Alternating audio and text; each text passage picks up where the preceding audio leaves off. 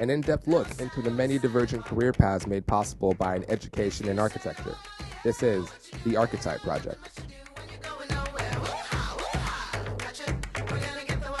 All right, guys, I've got to confess, this week's archetype is one of my favorite ones yet.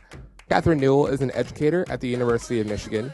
She's founder of Detroit based Alibi Studios, most recent Rome Prize Fellow in Architecture, and uh, more importantly, the newest addition to my list of favorite people ever. Just a quick disclaimer the audio gets crackly at times in this. We're sorry about that. This is one of our very first episodes. But we had some quality hiccups. We tried our best to clean it up as much as we could. But if you can power through it, I promise the content is more than worth it. Here's Catherine.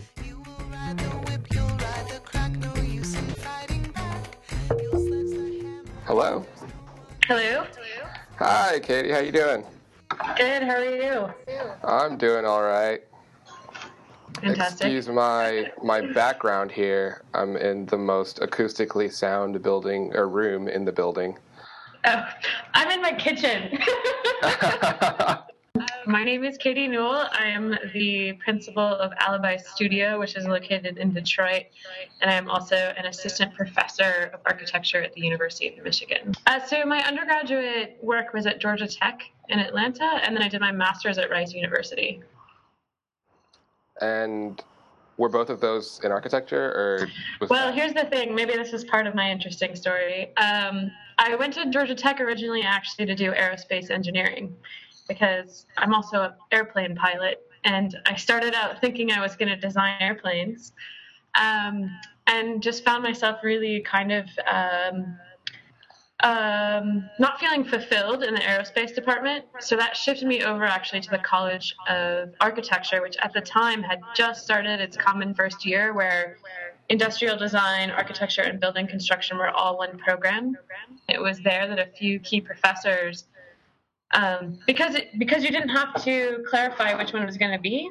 Um, some of my professors, as it came the moment to decide if I was doing building construction, industrial design, architecture, um, sort of whispered in my ear, like, you know, you're really spatial in your thinking. Maybe you want to go to architecture.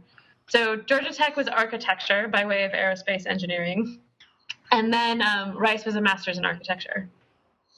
Oh, you actually just covered my next question, which was uh, how did you come about architecture school? So it sounds like it was a bit of an accident. I think aerospace engineer people make really great architecture uh, minds. I don't know why, but for me, I know it has something to do with the fact that I didn't actually initially go to architecture out of a love for buildings, um, which maybe starts to describe a little bit of my work. But So let's talk about your work. Uh, Alibi Studios. Uh, what do you Yep. guys do? oh wow, I've never been asked that question directly like I know. that. I'm sorry. I mean, Alibi Studio. No, that's fantastic because nobody's like Alibi Studio. What do you do? Because generally, it's just sort of like you know, I just do my work and it comes. Which each thing I would say, in particular, Alibi Studio is actually, at least for the moment in the work that we're doing, we're super interested in existing spaces, um, and we're in, we're interested in spaces that have a lot of. Um, uh, they sort of have their own stories. They may be something that might be contentious, either legally, it might be something more ubiquitous about the type of city that it's in, it might be some sort of strange material condition that's happening, or a really strange occupation. But we actually really like to poke in at the moment where we, we kind of take in all of the different realities that are happening, either with like a site or a certain material or even objects and try to actually um, manipulate those in weird ways to give them to give them some sort of um, sort of represented life. So when it comes to things like the installations, we definitely feel like we're we're representing the city through the work, and so we're taking existing spaces and modifying them based on the conditions and circumstances that they're involved in. And so sometimes that's um, I mean, maybe I could speak specifically to some of the work, but some of the installations have dealt, for instance, with arson in Detroit and that sort of reality, or the theft of electricity.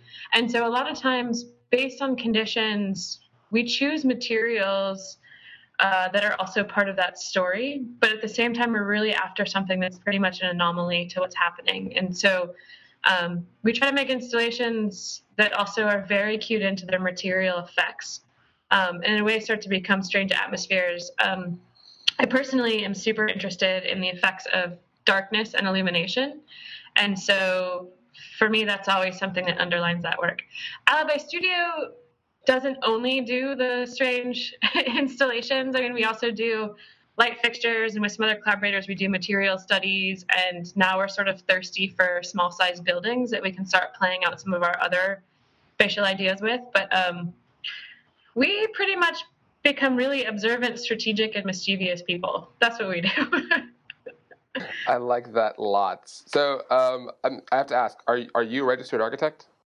I'm not. I'm working on my test. I'm not registered. Okay. I'm actually at a really funny moment I can confess to. Um, I've long ago finished my IDPs and I have passed every single exam. But because of all of the uh, strange things that I've been doing, and mainly with the Rome Prize last year, uh, before I passed my last exam, the first few expired. So I actually have to retake some of them because of the five year expiration rule. So I want to ask you how you. I want to ask you how you feel about that. I don't feel very good about that. It, I mean, to be honest, um, you know, it's one of those things where it's it's a little it's i mean to be honest it's very frustrating because i have passed all the exams and there isn't necessarily like logistically it isn't necessarily a setup where later in life we all have to retake the exams anyway. so me having taken the exam six years ago is no different than somebody who finished all of the exams you know nine months earlier than i did. But you know so it's like my, my, thoughts of what i have learned from the six year ago exam are still there just as anyone who has also got everything else done before six years went by. I also would say because I, I also had asked for a small extension because i was going to rome.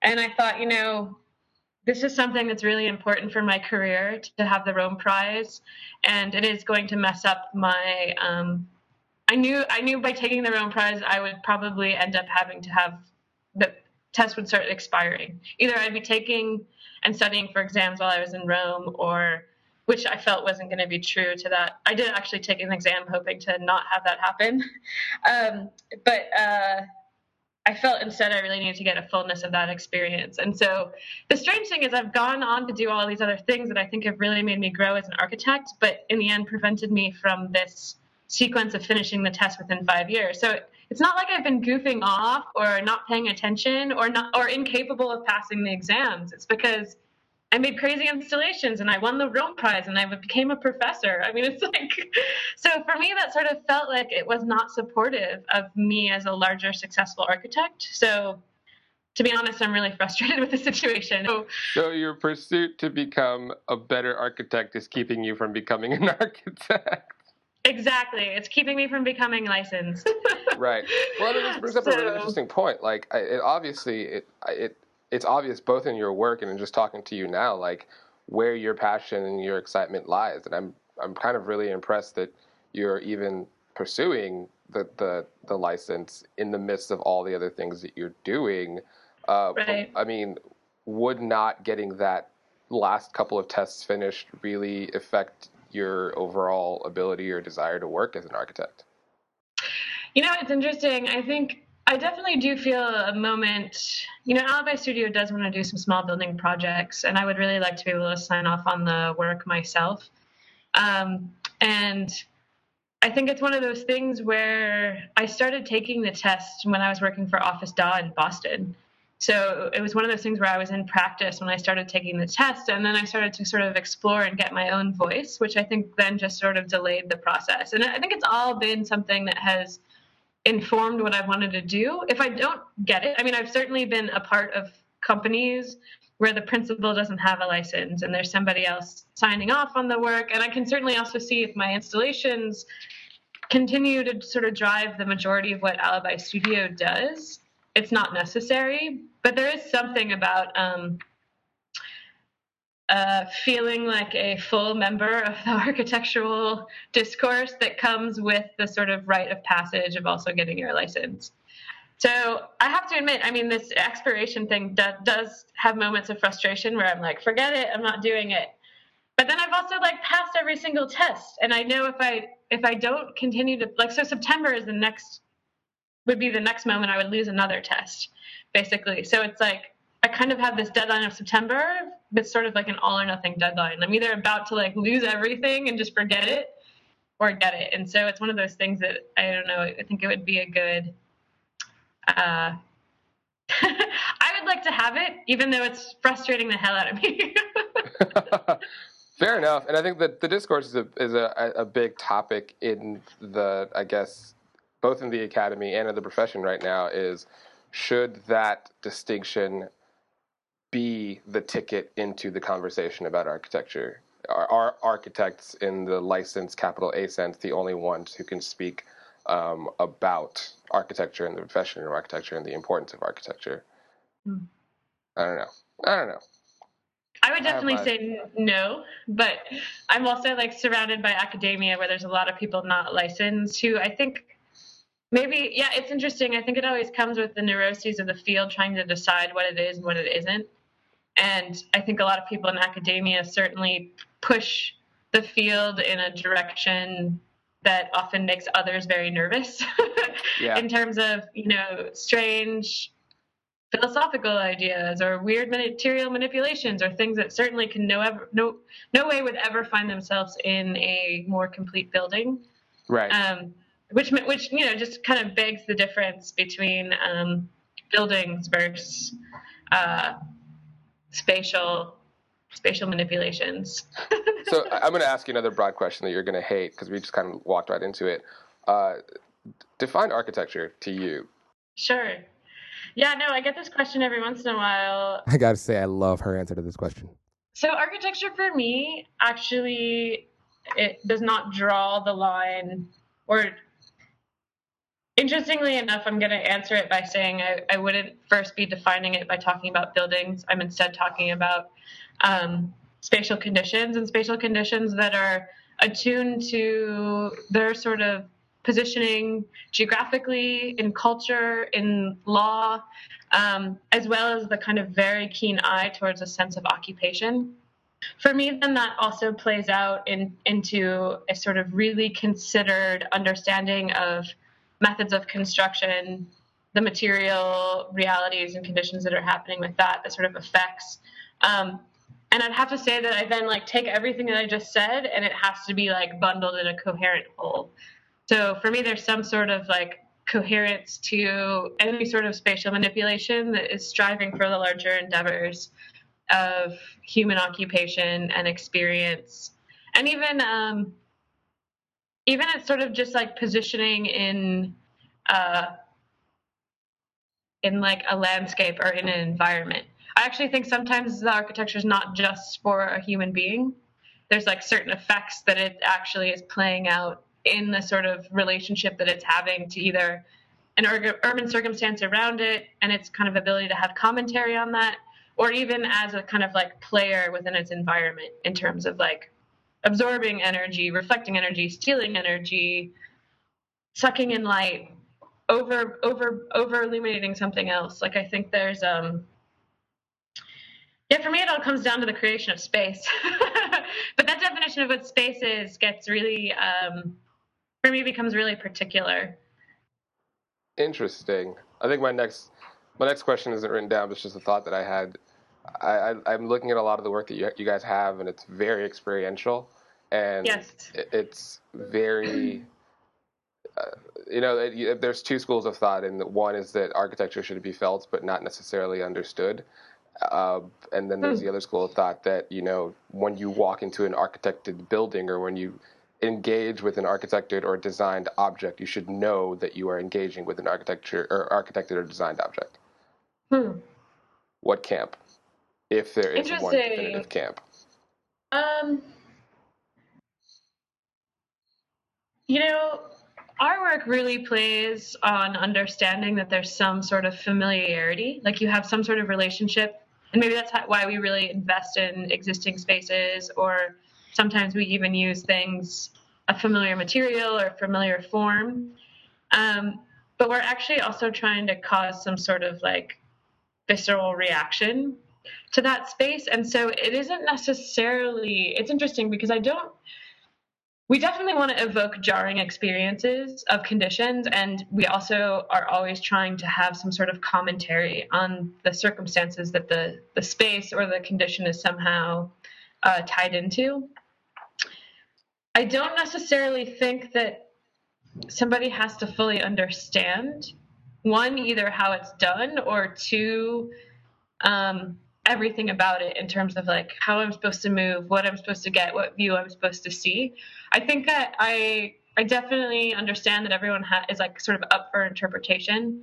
And, and I think also because our work definitely wants to even play with emotion, we know that that is different for every person. And so I think we we we go for some t- type of response more than understanding.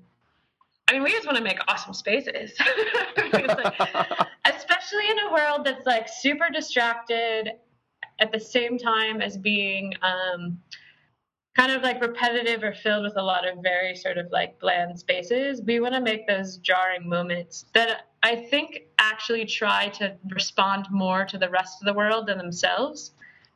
So I don't know if that answered your question. I'm kind of like I liked it. I, grabbing I onto both sides. I have all the sound bites. I don't mind ambiguity. It's okay. I, I, have, I love ambiguity. As a matter of fact, I just like it to be stated that it's ambiguity. I think a lot of times my frustration with architecture and the profession in architects is we we address ambiguity like it's definite. Like we're yeah. just like it's definitely black and white, ambiguous, and this is all about blur. yeah, exactly. um, right. I guess let's backtrack a little bit because I think our conversation strain just went into a really cool thing, and I love it. But uh, for the sake of our students and our listeners, walk us through. So after after uh, after tech, um, you went to grad school at at Rice. And then what? What did you? How did you get to where you are today? There's some really key things. Well, okay, so tech was super important to me in terms of real. I'm just going to say some important things that lead up because for me they seem to all i'm a big believer in timing and in reflection. Of in hindsight i see how all these things kind of like manipulated in a very weird way. So tech was huge for me in terms of just like the exposure to architecture um, as well as understanding that i'm a maker. Like i found myself really making models as my form of expression. And when I go to Rice, actually, is the moment where I get exposed to installations. Um, when I had a visiting studio from Achim Menges and Michael Hensel, um, where I really understood that my making could be full scale and that conversations could happen with things that aren't necessarily comprehensive buildings. Um, so that sort of led me then, okay, if I'm going out into practice now, I sort of um, I sent out my resume and portfolio to firms. I mean, in hindsight, I don't think I had no idea what I was doing, but I do actually know one nuance about that that was important was that I was sending my I didn't for me it didn't matter what city I was about to land in. It mattered what firm I was going to land in. And that firm, I was very interested in firms that were doing something at the full scale installation level. Um, firms that the principals were teaching as well as being practitioners, which maybe goes back to our original questions about getting a license or not, and even the you know thoughts about academia. I didn't at the time know if I wanted or if I was ever going to teach, but I wanted somebody still tied into the academic conversation. So I sent resumes out and kind of just like through the sort of like sending resumes and being like, I'm coming to your city, I want to have an interview. And the kind of luck of timing, I got a job at Office dA in Boston, which is um, a firm that doesn't exist anymore, but now has split into Monica Ponce de Leon Architects and um, NADA, which is still in Boston. Um, and so I worked there for several years. In the meantime, though, one thing that happened kind of in the coincidence of timing, also when I was sort of papering the world with resumes and portfolios, I submitted for the SOM fellowship. Literally, like a month into working at Office dA, I get a phone call that I had won the SOM prize, which is something that I encourage everybody to apply for, and it's something that you can only do after your year, like in your year, as you're graduating, that's when you apply for it. Um, Office dA was super supportive of me getting it and basically, you know, uh, excited that I got it, excited that I can continue the work I was doing, and uh, promised to keep, like, to not fire me. My SOM application was to travel to places where the weather um, was the weather and funny enough, I came to realize the kind of swing of night and day was really crucial to just that kind of environment and experiencing it. So I went to the Arctic, um, and I also went to um, Scandinavia, Iceland, and Greenland, and basically was able to kind of live a month in each of those countries. Well, I lived a month in, I, I sort of traveled all around the major cities of Scandinavia, and then I lived for a month in Norway, in the Faroe Islands, in Iceland, and in Greenland. And I wasn't necessarily looking I would meet with architects and I would go to the important buildings, but I was also just trying to like experience those spaces and those cultures and their weather. I mean, I was like a storm chaser basically. Um, so I came back and worked at Office dA for a lot longer. Um, and then at some point, I mean, it was it's one of those firms where you you know you're working crazy hours, 80, 90, 100 hour weeks based on like deadlines and competitions. And I learned so much. But I know at some point, maybe four years into that, I reached a moment where it's a little bit of just like burnout, but also a little bit of like still feeling my own interest, wanting to become part of it. And um, the principals, again, Monica Ponce-Leon and Nader Tehrani, were both super supportive of a lot of their um, employees when they want to either start their own firm or maybe go into teaching or that. They're, they're kind of like amazing mentors in architecture that um, sort of uh, treat the person first as like somebody who's there to dialogue about the discourse and then as an employee second in a way. So they were super supportive when i just kind of had an inkling that maybe i should go for a teaching fellowship which would give me a, a sort of year to work on some of my own ideas test out teaching. And i, I very naively thought that i was going to go do a fellowship and then come back a year later and return to boston and set up my own firm course that didn't happen. So I get I I did end up getting the um, teaching fellowship at the University of Michigan. I started teaching at Michigan also when the economy really tanked, and so uh, I was doing an installation which kind of kept me caught up and distracted to the point of like when the school year ended, I was also like, oh, I don't know where I'm going to go or what I'm going to do, but Michigan will keep me for another year if I want to stay. So I stayed, and at the same time, I got the commission to do salvage landscape. So I stuck around thinking you know, basically breaking the thought that I was going to go back to Boston and start my own firm. And then I started, I just started to get more momentum in some of my work. And then I got the League Prize award. And at that point, Michigan was hiring tenure track people. And a lot of my colleagues were saying, you know, you're really doing stuff at the caliber of a tenure track professor, you know. And I, I wasn't really sure I ever wanted to go tenure track, but basically it comes with a more stable contract, it comes with more research funding and more seniority in the school to be teaching the things you want to be talking about. So I went into teaching at that point, and then um, I hit a moment where I had done a lot of significant and even like my work can be in a way sort of um, emotionally taxing because I deal with some really tough issues through the installations. And I was starting to also get a lot of, um, I was just starting to be in a lot of exhibits that were uh, even though I was I was talking about doing architecture and definitely working through the discourse of architecture, I was also starting to get in exhibits that were like for Detroit artists and that sort of things, and just like showing these works. And I had a moment where I was like, you know, I better, I really want to make sure that I can do work in other cities besides Detroit, or like what, how would I play out in a different location, and what really becomes my practice when I'm talking about larger conversations that aren't so specific to home. And that's when I applied for the Rome Prize um, which allowed me actually to take a moment to assess all my work. It's sort of the moment where I realized that darkness was so important to my work. I applied to the Rome Prize with the um, under the topic. It's called Involving Darkness, um, and it really sort of took the premise that um, darkness and with a, with a more particular slant towards nightfall. Uh, really formulates a very different city and formulates a very different experience for the space. So, with that, um, I very, very thankfully got the Rome Prize and went to Rome for the year. So I'm just now getting back um, and getting back into teaching and uh, trying to figure out what Alibi Studio is actually doing next. Sort of like um, it's a I have all these ideas and I'm just trying to figure out like what order to do them in uh, and that sort of thing. But like that's that's more of my longer story, I guess. I'm, I'm okay with it. I'm, I'm, thoroughly enjoying hearing the story. I have to ask, where'd the name Alibi come from? Ah, uh, yeah, okay, yeah. Um, I really, I really cherish Alibi Studio um, as the name. There, it's two sort of things. I mean, it bounced around actually with a couple of their names for a while. Um, but Alibi was landed on for two important reasons. One, Um, we do do things that are a little mischievous, and there's always like some interest towards like what's the law and legality. And I think there's also a little bit of sort of, um, you know, we're constantly pushed in the question of like, is this architecture or not? And for me, the way we work actually becomes like an alibi to have those conversations. The other reason is actually I worked very closely with Nader Tehrani when I was at Office Da, and um, to the extent of even you know at times talking to him about his lectures and his current ideas. And if you look through his writing, he uses the word alibi a lot when he talks about something being an alibi for something else. And so at some point, it all just kind of clicked together. I think I might have even been like listening to NPR one day and it said something about somebody's alibi.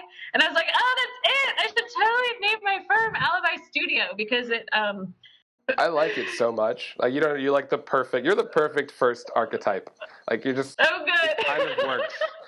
the second you said blurs the line between this like legality, I was like, "Yep, there she is." I think our generation of designers um, are caught in this uh, kind of place of internally being rebels and rabble rousers. There just really is no outlet right now for us to express those things um, in the conventional sense and in kind of the typical marketplace. So my last question is something that I'm sure you, I know you deal with every day because it's your job, um, but I'll let you be able to hopefully step outside of what you normally have to say to your students. Um, if you had one message to, to send out to aspiring architects, aspiring archetypes, uh, whether they're rebellious or they want to, you know, poison the establishment from the inside. If you could have one message for, for young designers coming out right now, what would it be? Oh yeah, I mean, maybe that spins off of even the way you asked the question. I, I think I always well, for myself and anyone else, I'm always trying to encourage people to figure out what their own voice is. I don't know. I mean, we're all unique. We have unique perspectives. And one thing I do love about architecture is all the backgrounds and interests that everyone has. And so I want nothing more than everyone to be able to like do architecture through their own voice. And sometimes I think that might end up being something that's like a stranger or less, let's say, less normative definition of what architecture is. But I actually do think it's a discipline that lets you express yourself in your own way. So one of the things that we hope to accomplish with this project is just showing students that, hey guys, you know, there are those people out there who have done the things that you all want to do. They're not rare. Uh, it's not impossible. You don't have to be a unicorn yeah. to pull this off. and I think you're you're kind of a primo example of that. Sometimes um, I feel like um, I have to be a unicorn. and that was Catie. Again, Catherine Newell, founder of Alibi Studios in Detroit, Michigan, educator at the University of Michigan, and most recent Rome Prize recipient in architecture. Catie did have one more thing she wanted to share with us before she signed off, so here's a fun fact for you. I was the president of AIAS Georgia Tech, so I like went to the national convention and everything, and that year it was in Pittsburgh, which I, I would not lie. Um, it was a good thing for me to have done and to be able to relate to. It may have been, at least at Georgia Tech, one of the strongest ways I was able to relate to people in different um, levels of architecture than I was. Like the the moment where juniors and sophomores and freshmen and seniors all come together. I guess it was mainly predominantly undergraduate the way it played out there, but that that for me was able to. Um, might have been the way that I first realized that like the conversation keeps going. Like it's not just about class and school and your pinup and your review but it's about a bunch of all these people that are crazy about space. As always, the Archetype Project is a product of the American Institute of Architecture students. Since 1962, the AIAS has been working to empower the next generation of design leaders.